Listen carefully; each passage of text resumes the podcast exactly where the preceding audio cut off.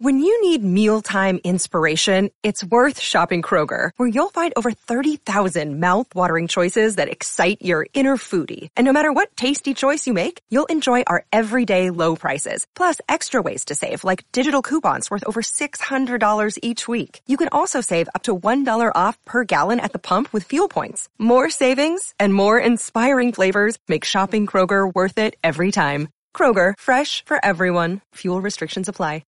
Today is Tuesday, May 1st, and this is Celtics Beat on CLNS Media, the leading online provider of audio video coverage of the Boston Celtics. Episode 261 featuring Mass Live's Tom Westerholm and Jessica Camerato from NBC Sports Philadelphia is brought to you by Mack Weldon. Go to mackweldon.com and use the promo code CELTICS for 20% off your first order. This show is also brought to you by Hims. My listeners get a special trial month of Hims for just $5 today while supplies last. Just go to forhims.com slash CLNS. See website for full details.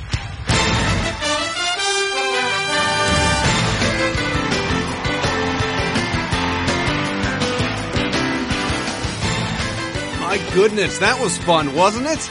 Game one, Celtics win 117 101 against the Sixers, and now they lead the conference semifinals 1 nothing with a long but fun series ahead. This is Celtics Beat. I'm Adam Kaufman.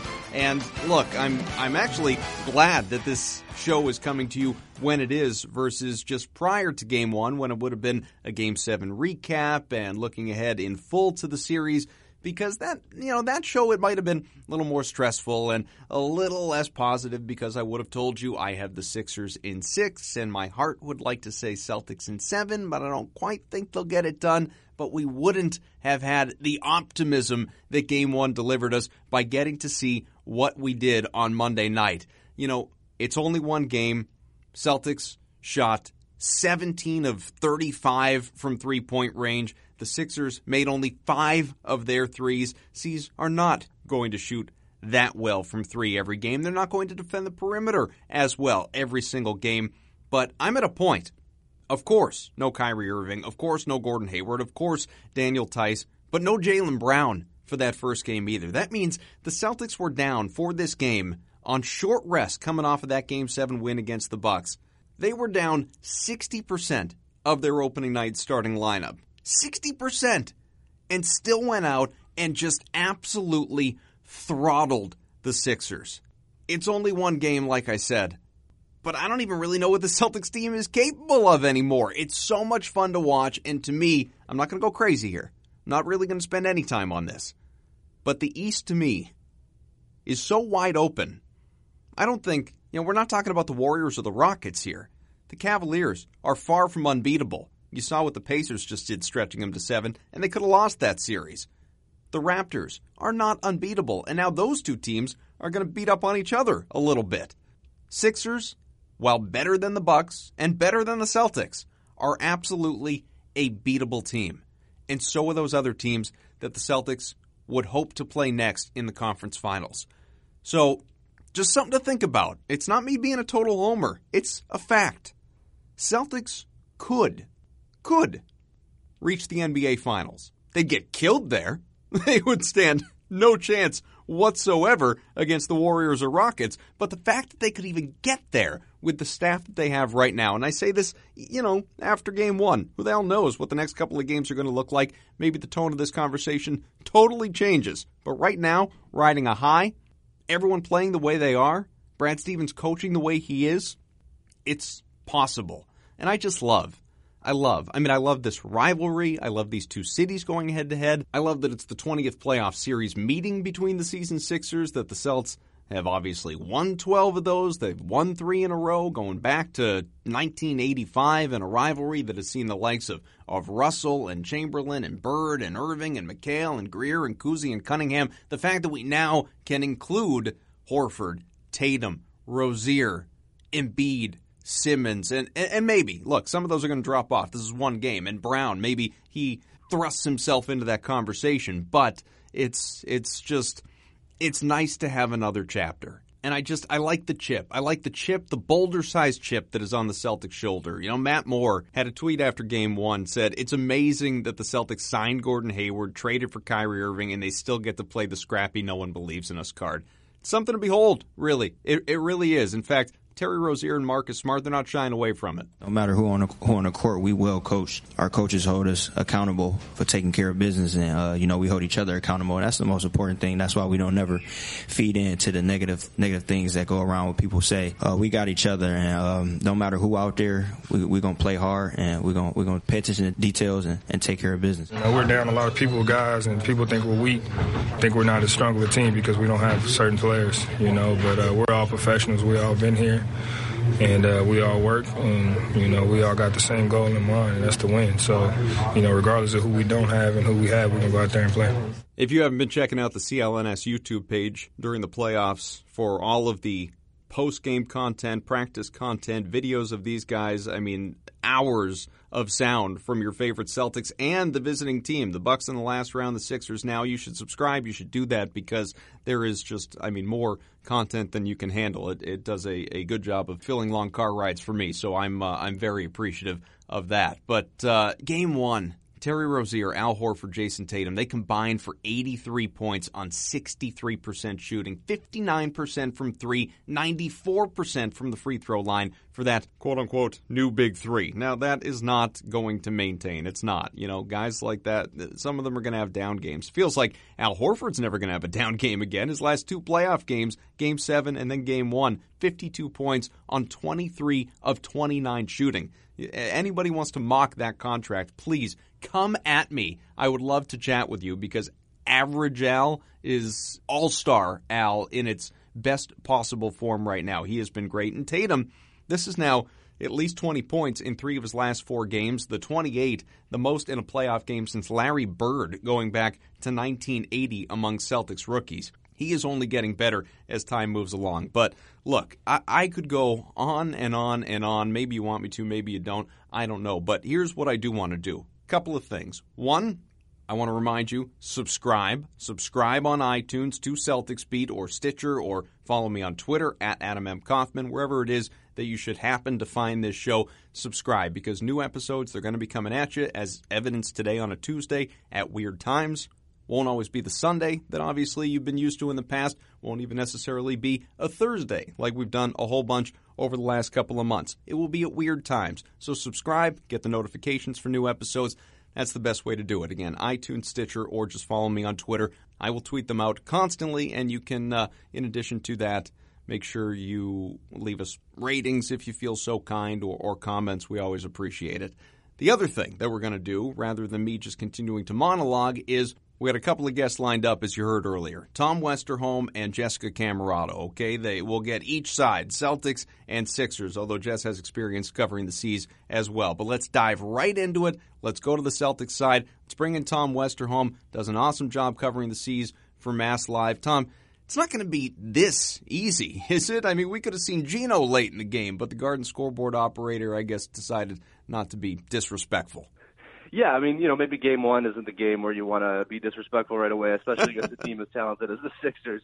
Um, you know, you can save that for a little later in the series. But yeah, no, I can't imagine that it will be this easy the rest of the way. The you know, the Sixers missed a lot of shots they usually hit. The Celtics defended really well, which they always do. But I mean, you know, Brett Brown said after the game, you know, the Sixers had um, a terrible game, and some of that was because of the Celtics defense. Like he gave the Celtics a lot of credit, but I think everybody kind of agrees that like Redick isn't going to miss all his threes, Covington isn't going to miss all his threes. They have a lot of shooters who missed a lot of shots, but Celtics kind of made it happen too. I mean, the Celtics played a great game. All right, I want to expand on, on some of that stuff defensively, especially. But entering the series, I mean, Sixers they were heavily favored. I, I guess maybe they still are. Depends on how you look at it and whether you want to read all the Vegas odds and all that. But I had Philly in six if I remove the green rim goggles that otherwise told me Celtics in seven. But what was your prediction going in, and has it changed after game one? So my prediction was uh, Sixers and six as well. That's kind of the safe prediction because the Sixers are favored and they should be. They're very healthy. The Celtics aren't healthy, um, and obviously, you know, a road team, uh, you know, uh, that you think is going to win, six is usually a pretty good pick. Mm-hmm. Um, I don't, I don't think my prediction changes yet. Uh, I think if the Celtics win on Thursday as well, and we'll see how they look on Thursday. Um, if they win that game, then yeah, I mean everything kind of flips. But you can't really overreact to a game one. If you're picking the Celtics in six, then or the Sixers in six, then you're picking the Celtics to win a game, and it's not unreasonable. You know, a couple of games, and it's not unreasonable for one of them to be game one. Um, but you know, it it goes beyond just the win. You know, the Celtics looked great. They looked Jayson Tatum looked awesome. Terry Rozier looked awesome. Al Horford just I mean, that guy just steps up and does everything the Celtics ask of him. So, um, you know, I think you have to take all of that into consideration too, which is why I'm wavering a little bit. But I, I'm sticking with Sixers and six right now um, you know, and willing to be mocked later if the Celtics, uh, you know, take this thing. Well, I'll tell you what, that new big three that you just mentioned that nobody was anticipating. let's, I mean, let's go guy by guy. Average Al to some became assertive Al in the playoffs, just like last year for that matter. He's been elite in three out of the last four games. He's been exploiting yep. matchups. You know, he's finding himself obviously in the right position, but also taking advantage of it. Now, to me, he has to keep doing this to win this series, but will he? Yeah, I mean, so you mentioned that last year in the playoffs he was really good, and he, he really was. And I think, you know, I think a lot of times what what gets lost for people is that Horford really does just do what is required of him. You know, if the you know, if the Celtics have Kyrie Irving and, you know, I mean, presumably next year Gordon Hayward, it won't be like Al won't have to score 26 points a game. And maybe there will be a game where Kyrie's off and Hayward's off and, you know, Horford isn't in the kind of score 26 points mode, and maybe then he'll have one of those games that makes everybody disappointed, like you know, 11 and six and four or whatever. Um, but during the playoffs, he's locked in. He's ready to go. He's you know he he and especially in these playoffs, he is you know one of the real focal points. He knows that, and he's come out and just proved it every single night that he's ready to go. That he's ready to, like you said, exploit the mismatches and. The Celtics do a great job of running sets that get him those mismatches, and they, you know, get him Marco Belinelli in the post, who he just crushed last night.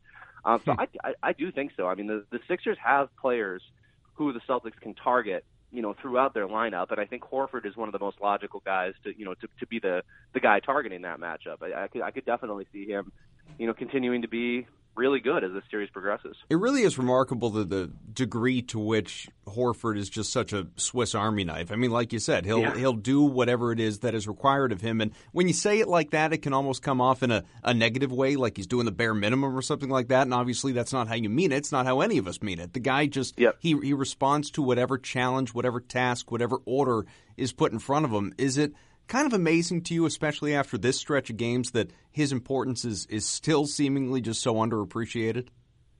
It really is. I mean, especially, you know, games like last night. I mean, you can look at his stat line and say, you know, again, 26 points. He, you know, he rebounded, he passed. But you also have to look at the other end where his matchup was Ben Simmons. And Ben Simmons has been amazing over the last few weeks. Like, he has really blossomed into a star you know, a lot of people are like, you know, this guy's a top 20 player already, and I don't know that that's ridiculous. Like, he's been really, really good. And Horford just made it tough for him. You know, defensively, he can really match up with those kind of guys. And Simmons is really strong, so when he puts his shoulder down, he can, you know, knock a lot of people backward, but he can't knock Al Horford backward. And Horford, you know, moves his feet, finds the angles so well. I I don't understand why people don't, uh, you know, appreciate that a little more. Maybe it's because it's not the flashy stuff. You know, maybe it's because Tatum does things smoother. Rozier is, you know, just crossing everybody over. You know, maybe it's, you know, that you, that Kyrie and those flashier guys. You know, maybe he's just kind of boring to people, but he's he's really good. He's a really good basketball player. Well, a guy that uh, everybody appreciates, Brett Brown. I mean, fond over the guy entering the series, and uh, yeah. really everybody loves him except for Eric Bledsoe. That's Terry Rozier. He was unconscious in Game One after a terrific Game Seven as well against the Bucks, which is almost so easy to forget now, just with the recency bias of this first game against the Sixers. But he seems to be motivated almost by his own pettiness with all of that Bledsoe stuff and, and showing up in the Drew Bledsoe jersey and, and Bledsoe on the scoreboard in game seven and Bledsoe's tweets, obviously, after uh, the, the game one and just the excitement over the jersey. He's, he's as confident as he has been all year, but is that sustainable? Uh, you know, it's tough to. I would say that his making seven three pointers in a game probably isn't sustainable. You know, like that's that but that part might go down a little bit. But I mean, look, the guy's been great at home, uh, and that's just kind of, that has been sustainable throughout the playoffs so far. I mean, obviously we only have five game sample size, but he's been great at home, and I would expect him to continue to be good at home. I would not be surprised at all if he still struggles a little bit on the road. He's you know still a young guy. If you kind of look back through his career, this is the first time in his three year career that he has, you know, been entrusted with minutes like this and with a role like this. In the past, you know, during the playoffs, he was like a spot shooter, basically, who could get offensive rebounds as a guard and who who could defend pretty well. And now he's, you know, trying to be trying to be Kyrie Irving. He's trying to be that facilitator, that you know, that scorer off the dribble, out of the pick and roll, and you know, that's that's a tall that's a tall order um, for a guy, you know, who's basically in his first year of that role. But he's playing great. I, I could definitely see him continue to be good at, at home. Obviously, so much of it revolves around his shot. Uh, you know, if his three pointer is falling, he's really hard to guard because you have to come out and cover that, and then he can blow by you. So, um, as long as he's still making that shot, you know, I guess a lot of it is sustainable as long as you're not expecting, you know, 80% three point shooting. But everything else, he's been, you know, pretty consistently good. Well, and, and big picture on Rozier for a moment, and it, it's one thing to know something; it's another thing to believe it, right? And and Terry Rozier, I'm sure in his head, has always believed that he was capable of doing what he's doing right now, but he didn't know it until Kyrie Irving went down. He was inserted into the starting lineup, and now he has gone through the experiences where he has shown not only himself and the team and the staff and, and the whole freaking NBA what it is that he can do, and that he can be one day a, a true bona fide starting point guard in this league. Hell, maybe he could be that next year for another team.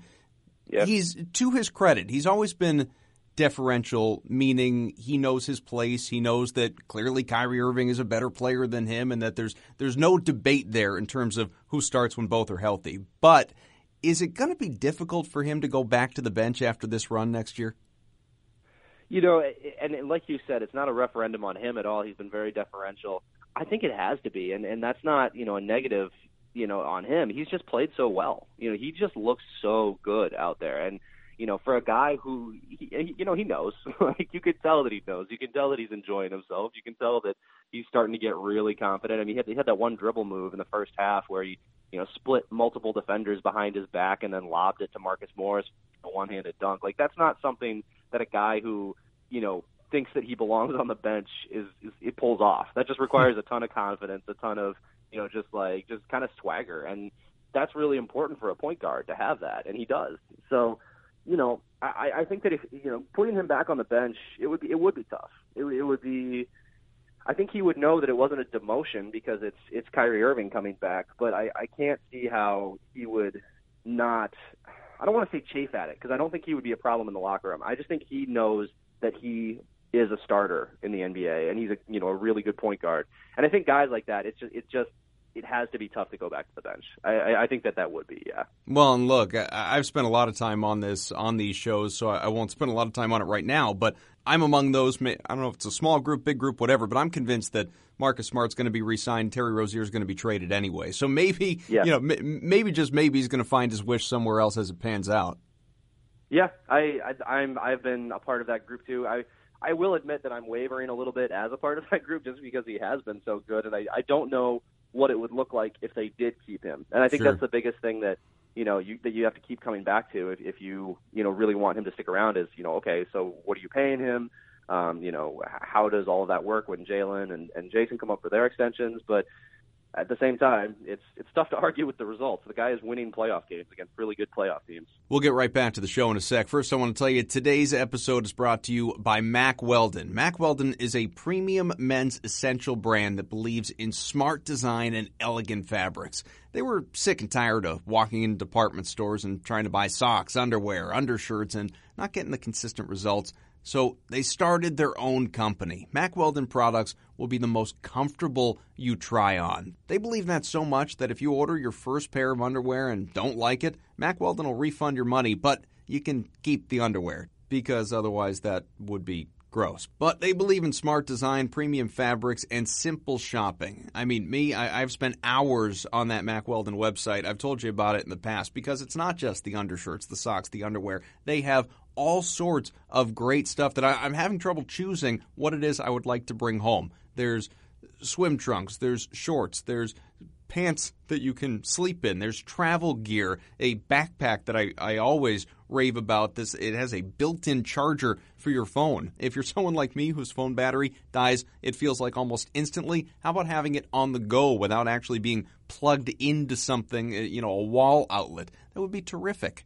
Mack Weldon's better than what you're wearing right now. Just is. So what are you waiting for? Log on to MackWeldon.com today. Use my promo code Celtics for 20% off your first order. Again, that's 20% off your first order on MackWeldon.com by entering my promo code Celtics. All right, let's get back to the show. All right. Well, obviously, we've mentioned Jayson Tatum a couple of times, and you know, you talk about the Terry Rozier swagger. This is a guy who's got a lot of swagger as well. except, you know, what I like to call sort of more of a uh, a court swagger, a game swagger, because in in general life, in interviews and and the walking in, like he'd never pulled the Drew Bledsoe jersey move. Not not as a twenty year old. He doesn't. He's not at that point. But how much are you enjoying this rookie battle right now?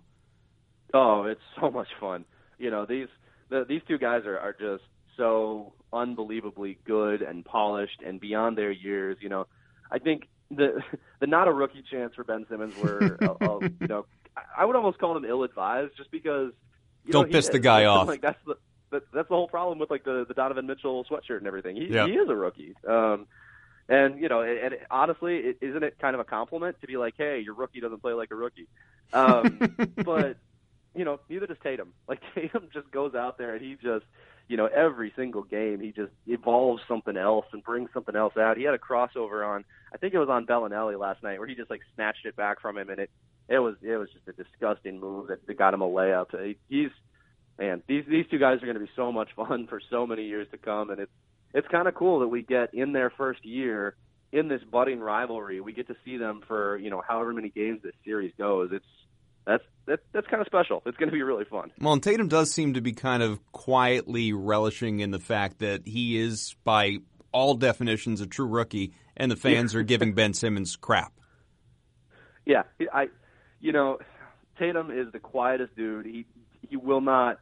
He's not going to drop anything, you know, crazy for the media or anything like that. I mean, he was asked. He was literally asked point blank last night do you think you're a better rookie than Ben Simmons? Which, like, of course he wasn't going to answer, but he said, you know, no comment. But he just kind of smiled a little bit, like, I do think he's loving this. He, I think he knows how, you know, dominant he would have been as a rookie on a team that just asked him to score mm-hmm. all season. You know, that was just like, here, go out there, develop, get your get your reps in, and maybe he'll be better as a result of being on the Celtics and of you know playing within a Brad Stevens system getting all that development from their excellent player development staff. I think all that's very possible, but he would have had a better rookie of the year case somewhere else because he's just that good. But doesn't it have to mean more when you're doing it in an environment like this where it wasn't expected of you and, and you're thrust into that situation? Yeah, yeah, absolutely. Because like he, he could have he so. could have gone and had a, a, great rookie year for a team that won 35 games, but to yeah. to be a, a fixture, a starter, and uh, obviously continuing to put up the numbers that he does on a team that won 55 and is now playing in the second round, that has to mean more to him. I I would imagine so. It would, you know, I, I think that I, I think that if if if anything bothers him, I suspect that it's that people don't understand that um, how important that is. And and you know, the rookie of the year always goes by counting stats. It feels like so. Mm. I I think um, you know, I'm sure this is what he would prefer. Like he he certainly loves to be in Boston. He's you know said it multiple times, and he's he said you know how much he appreciates what Stevens has been able to do in terms of putting him in a great position. And the Celtics really trust him. I mean, look, Jaylen Brown was a number three pick last year, and he sat on the bench for you know a lot of the season. He only played you know however many 15, 20 minutes a game, and Tatum was starting on opening night. Even when Gordon Hayward was healthy, Tatum was a starter. Mm-hmm. So you know he definitely appreciates the opportunity that Boston is giving him, and you know, obviously Boston appreciates him quite a bit too. Yeah, probably still owes Marcus Morris a dinner for that for uh, not being healthy with the yeah. uh, the knee or something. But uh, just a little bit more on Tatum before we move on. He's gone for 20 plus in three of four. He's consistent. He's aggressive. He seems to be setting new NBA and C's rookie playoff records nightly. It basically, yeah. as the stage gets bigger, he gets better. So, ignoring the moment, what does all that tell you about his future?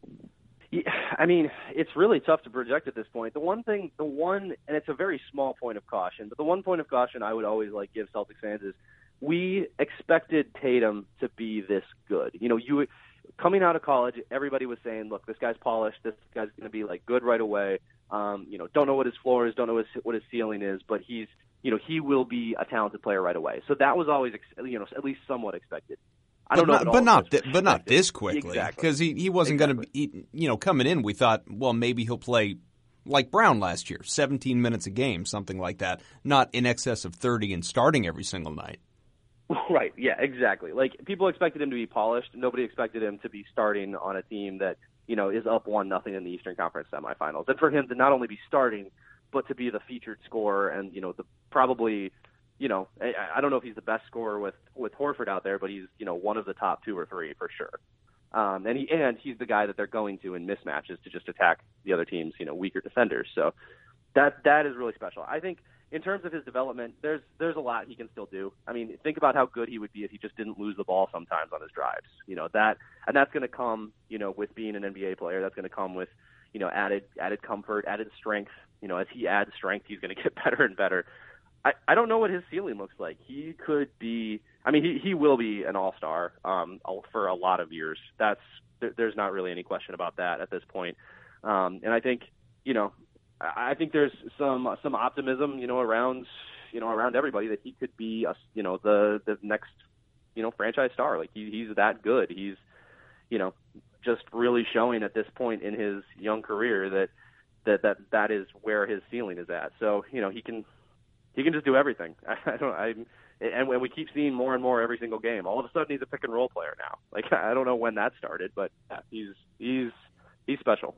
See, this is how I can tell you don't want to go like full talking head mode because by now we would have heard untouchable and future MVP, better career than Paul Pierce. Uh, you know, the it's uh, it, but and look, I've parroted some of that stuff as well because I just I'm that big a believer in the guy. But it it, it all boils down to he is just a. It, we haven't had a rookie like Jayson Tatum around here since Paul Pierce. And so, yeah. you know, you factor in the, that it's been 20 years and now we get to see a guy taking on this much responsibility this quickly. It's a lot of fun to watch. That's that's basically the simplest way to put it.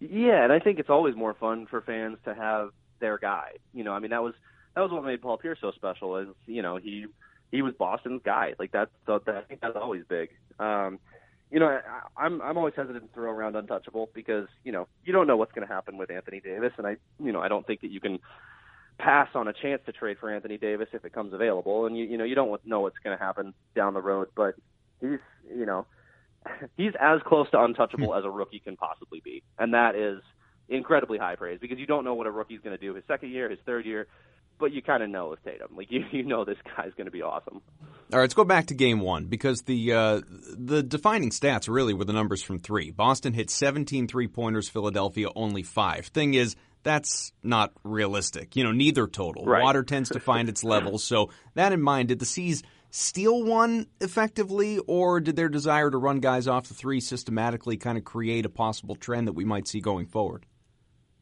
I definitely don't think it's going to be as easy for Philly to, you know, get their threes as it was against Miami. The Celtics defense is just really good.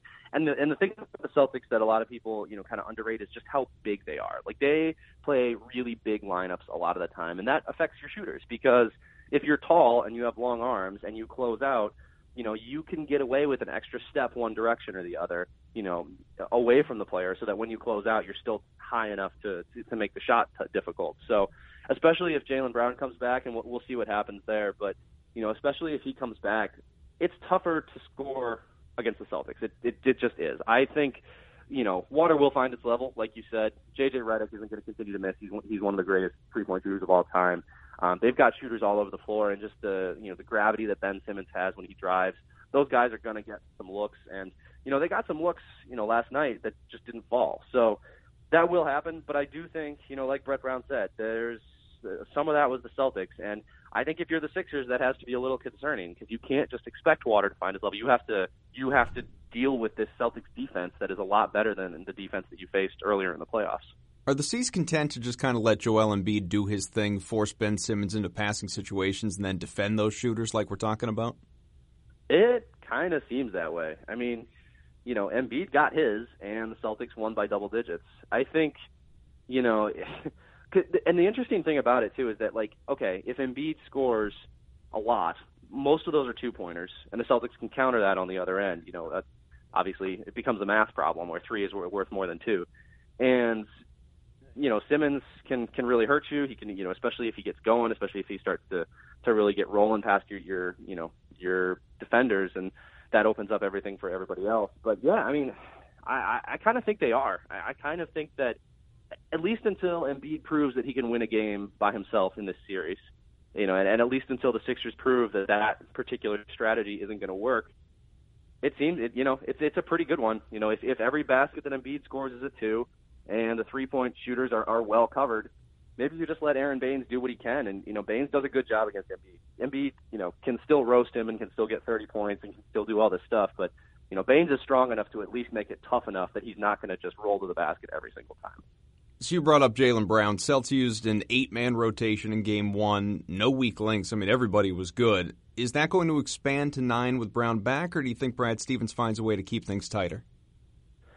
I think that if when Jaylen comes back, we could see a little bit less Shane Larkin. Mm-hmm. Uh, you know, the the Celtics have ball handlers. They you know can get away with you know maybe not using him as much because you know he's a guy where you have to start talking about defensively. He's such a pest, but on three point shooters, he can't have that length to close out on a guy. You know, he has to be right up in there if he's if he's guarding a, a three point shooter. So I wouldn't be surprised if we saw his minutes cut, you know, somewhat to to make room for Jaylen, obviously.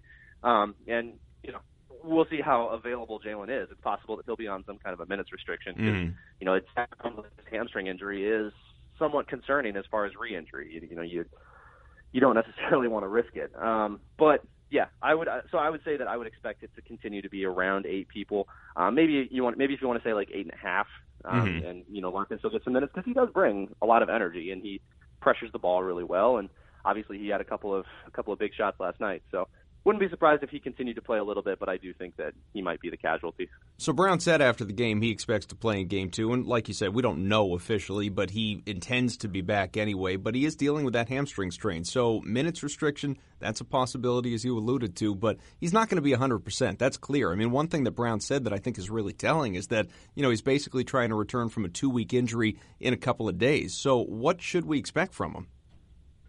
Yeah, I think you know the the thing to keep in mind is that Brown also said that he was going to be. He, he kind of he didn't necessarily say it outright, but he sort of hinted that he would be ready for Game One. Too. Right. So um, some of it is going to be on the training staff to to make, to make a really good recommendation there.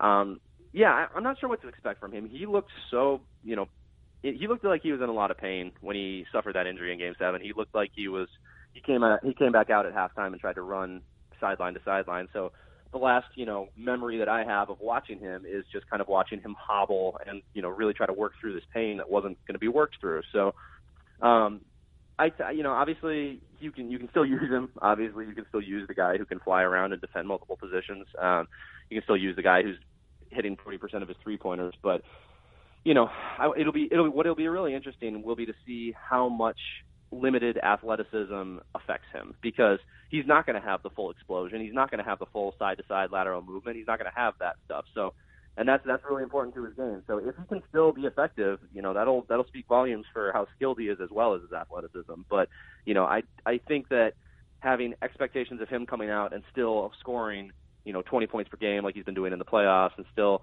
you know defending the other team's you know best wing or best guard that that might be a, a tall order for uh, you know a guy who's got a grade one hamstring strain.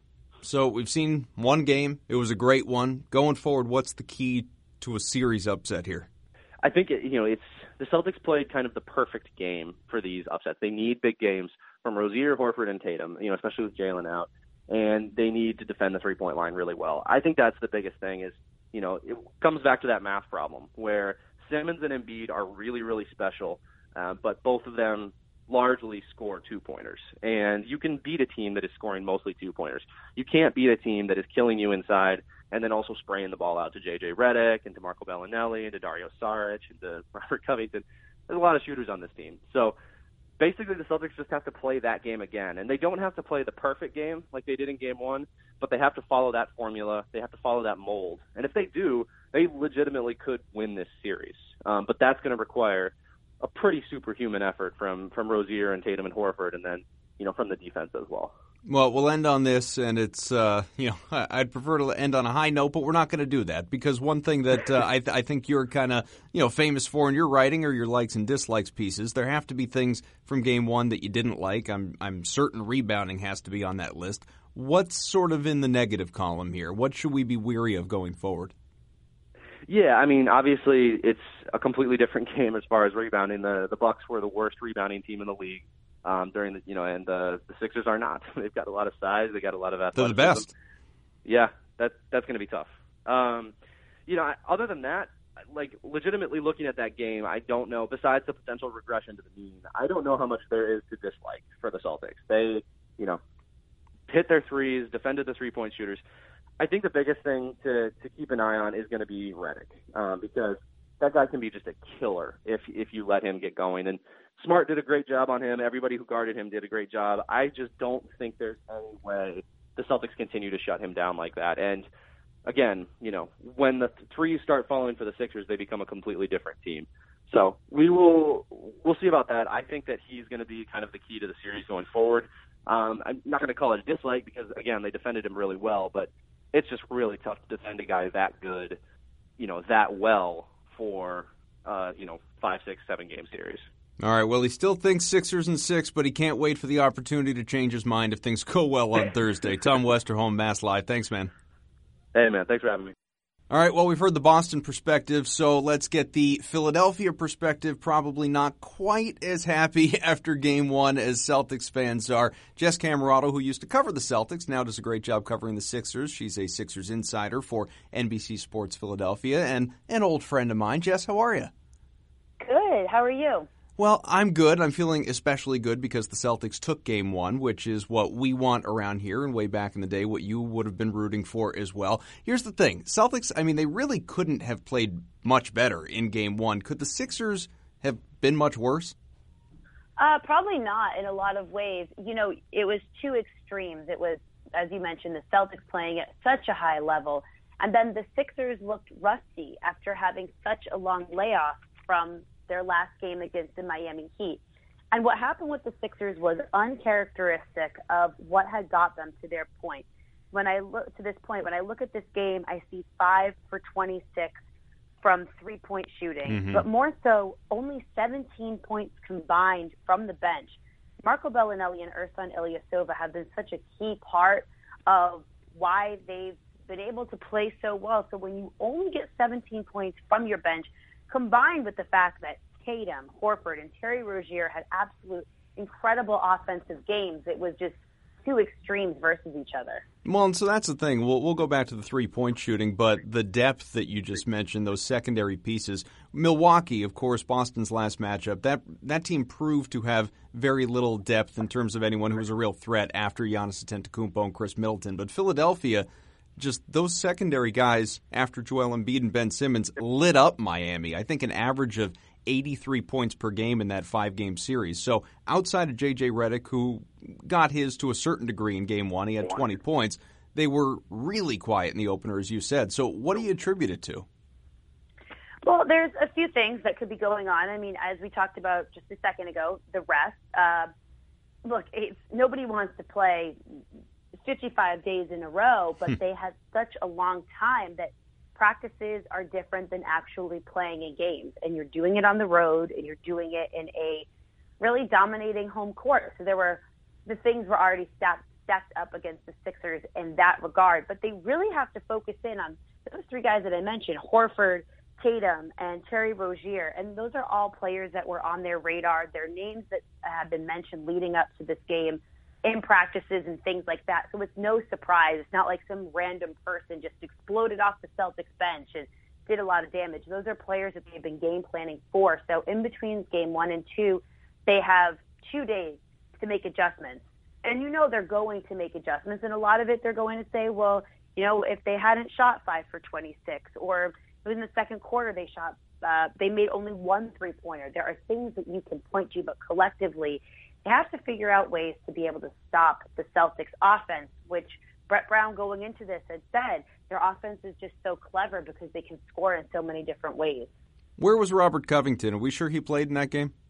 You know, Robert Covington is a player that comes up uh, a lot from Sixers fans as well. Covington was 0 for 6 from the field, 0 for 4 from 3. The Sixers play him, it's not just because of the offense, it's for his defense. So Covington is has not been this player who every night is going to be like that same, you know, same consistent player. He does have his ups and downs, but it's his defense that keeps him in the starting lineup and a valuable piece to the Sixers. And he's the kind of guy three points in game one he could have you know 20 points in game two. That's kind of the, that's kind of Cubs game. One more break. I Want to tell you that today's Celtics beat brought to you by Hims. Hims is a brand new wellness brand for men. Guys, how many of you are scared of hair loss? I'd guess a lot of you are, considering 66% of men lose their hair by age 35. How many friends do you know whose hairline is starting to trend in the wrong direction? Are you that person? Because by the time you or your friend notice that hair loss is becoming a problem, it's too late. Stop procrastinating and stop turning to weird hair loss solutions. Hims is your one stop shop for hair loss, skin care, and sexual wellness for men. The best part about Hims is they connect you with real doctors to treat your hair loss with actual medical grade solutions. We're not talking about concoctions you make at home. We're talking about prescription solutions backed by science. Just go to forhims.com right now. Sign up is easy. Just answer a few quick questions and a doctor will be assigned to you. Products are shipped directly to your door. You don't have to wait in line for hours. Let Hims come to you. And my listeners get a special trial month of Hims for just $5 today while supplies last. See website for full details. This would cost you hundreds of dollars if you went to your local pharmacy. Just use my promo code. Go to forhims.com slash CLNS. That's forhims.com slash CLNS. All right, back to the show. Looking at some of the different pieces before getting to the contending with the Celtics side, Joel Embiid, he was effective, but did he seem at all frustrated to you by the way that Boston defended him? Uh, no, if, if you look at what frustrates Joel Embiid at this point in time, it's really his mask. Um, but he looks great. Yeah, it's, it's the you know the phantom of the process. He has he he still has 31 points and 13 rebounds. I've said Embiid could have you know he could be blindfolded. He's just that big of a talent, and he could still put up those numbers. I did notice him at times, you know, trying to draw Aron Baynes away from the basket. Whether the Sixers try to play more in the paint, maybe draw some foul trouble, that remains to be seen. But it's kind of that's the thing with Joel Embiid. It's like, well, was he frustrated by a defense and he still goes off and scores 31 points? Ben Simmons, he accumulated numbers in game one. Really didn't do a lot though. It, it, was kind of a good, not great situation. Obviously, he had the seven turnovers. Was he in his head at all, especially with all the not a rookie chants that were going on? I asked him if he had heard those, and he said that yes, he did hear them, and he didn't care. Ben for being as young as he is, for being a rookie in the NBA, even though a lot of people don't think he is actually a rookie, he is. Uh, ben is so calm and so composed. So he just doesn't let things get to him. He doesn't hold on to things. He shakes it off and moves on to the next game. The thing with Ben is he's capable of uh, he's he he can just put up a triple double whenever he wants, and he actually came close to that with 18, 7, and 6, but it is the seven turnovers. To me, when I look at his box scores, it always stand out to me. It's as the point guard, how how accurate are you? How efficient are you? So the turnovers are going to be something that the Sixers crack down on because as a team, they only had 12. So when seven of them come from your point guard, that's something that they'll have to look at. Why is he even if he says it doesn't bother him, which I find, uh, you know, I don't know him personally, you do, but I, I, just find a very hard time believing that, given that, you know, listening to some of his quotes in the past or the whole back and forth with Donovan Mitchell, obviously his his chief contender for that Rookie of the Year award. Why is he so obsessed with being considered a rookie? I mean, he seems defensive about it. Uh, it's not like this is something that he's been making a case for all year. I mean, he it, it's when it came up that it became a thing. I mean, he isn't the person that brought all of this up. It's not like he came in wearing a T-shirt that said, "Hello, my name is Ben Simmons, and I'm a rookie." In case you didn't know, or a sweatshirt with the definition of rookie on it. Yeah, exactly. so Ben's approach is more just like, I'm going to go out there and play my game. People can do what they want. They can wear what they want. They can say what they want. Until the NBA decides that Ben is not a rookie and and they recategorize him or they make new criteria of if you are just simply drafted, then you're not a rookie.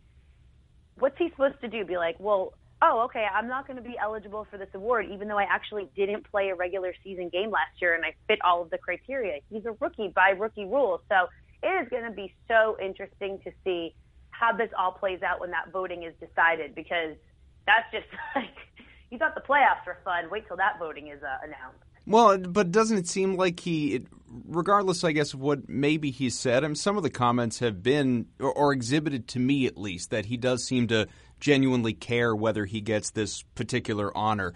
To me, and I was just talking with uh, Tom Westerholm from Mass Live. We were joking about it a little bit, and, and he made the the point that you know, isn't it kind of a, a compliment that, that people say you're a rookie, but you don't play like a rookie? I mean, it, it, it you could almost look at it and say that he's um, I don't know, a, a, little maybe too concerned, even if he's not losing sleep over it, a little too concerned with this specific accolade when in fact it, it doesn't matter at all, really.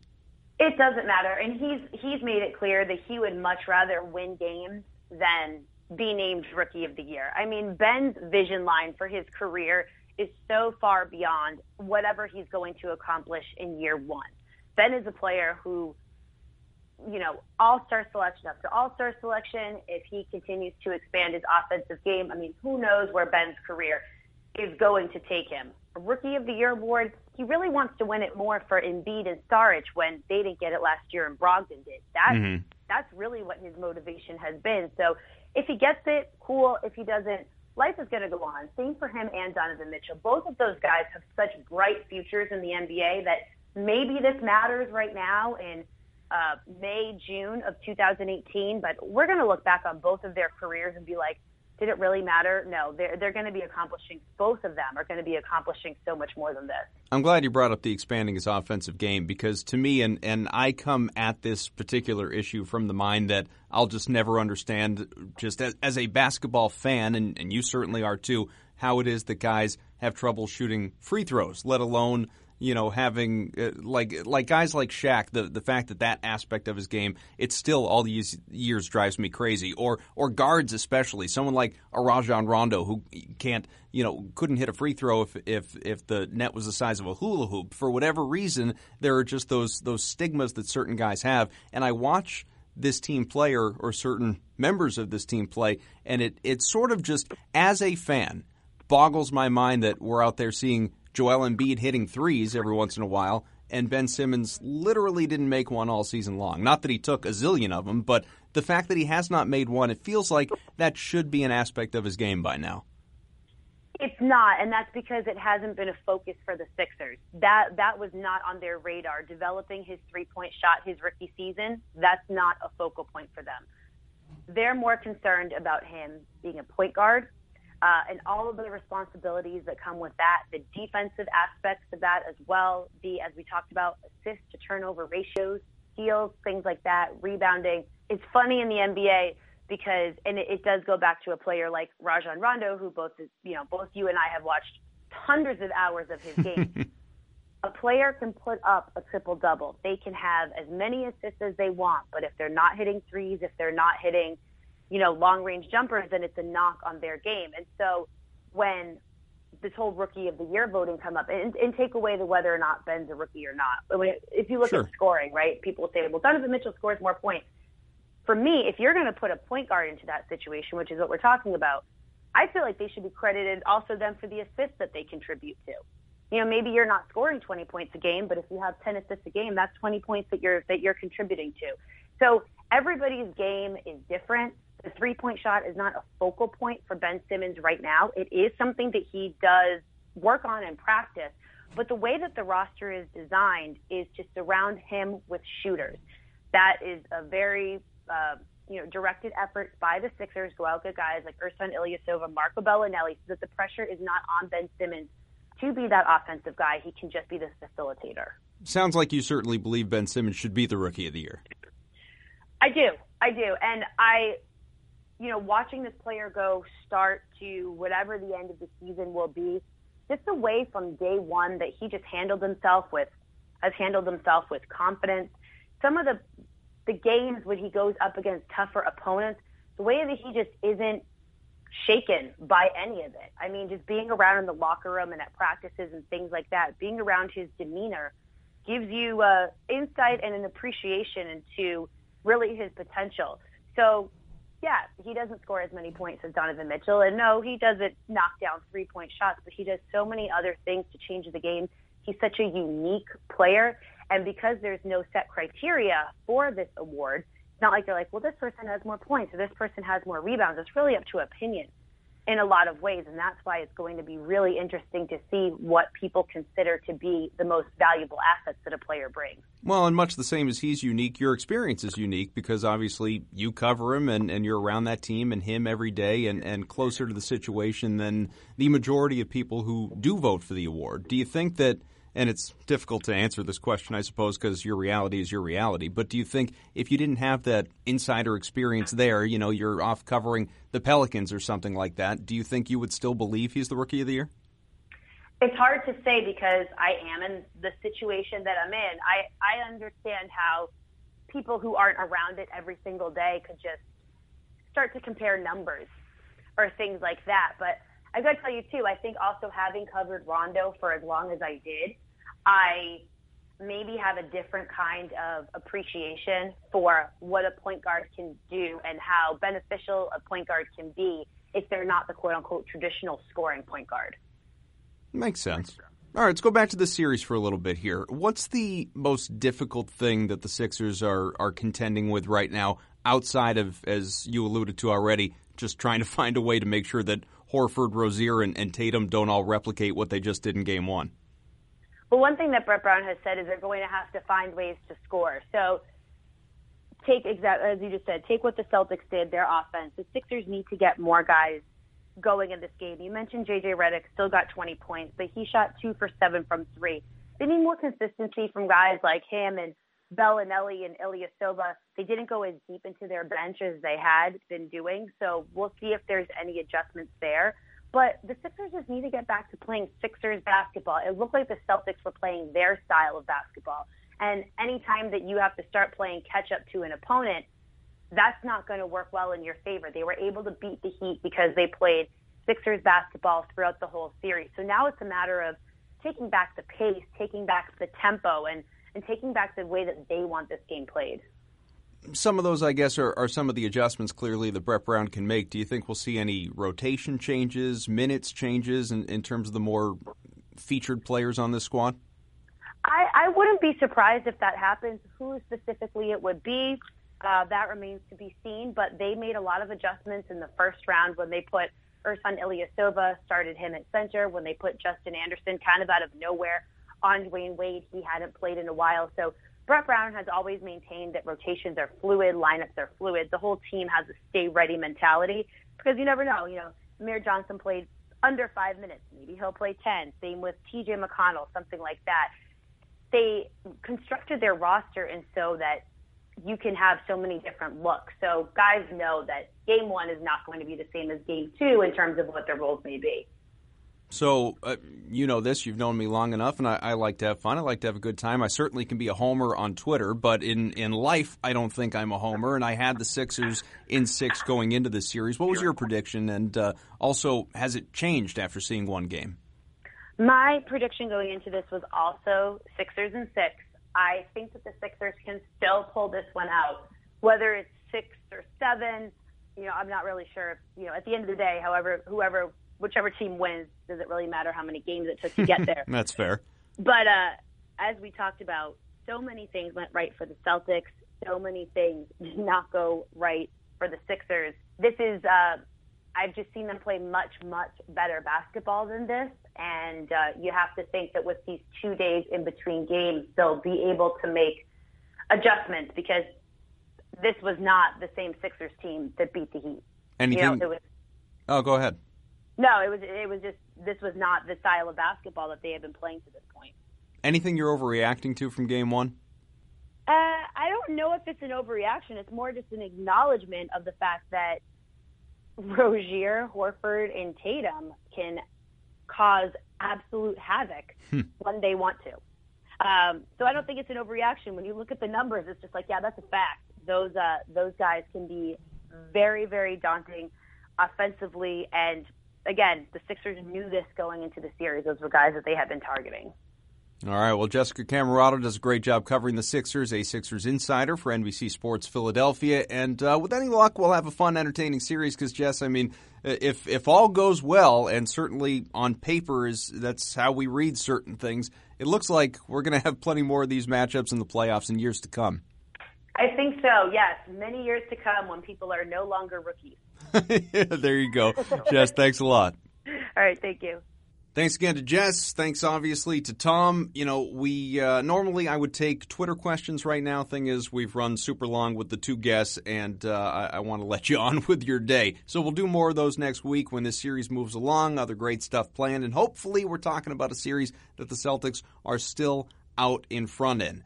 Once again, episode 261 is brought to you by Mack Weldon. Go to mackweldon.com. Use the promo code Celtics for 20% off your first order. It's also brought to you by Hims. My listeners get a special trial month of Hims for just $5 today while supplies last. Just go to forhims.com slash CLNS. See website for full details.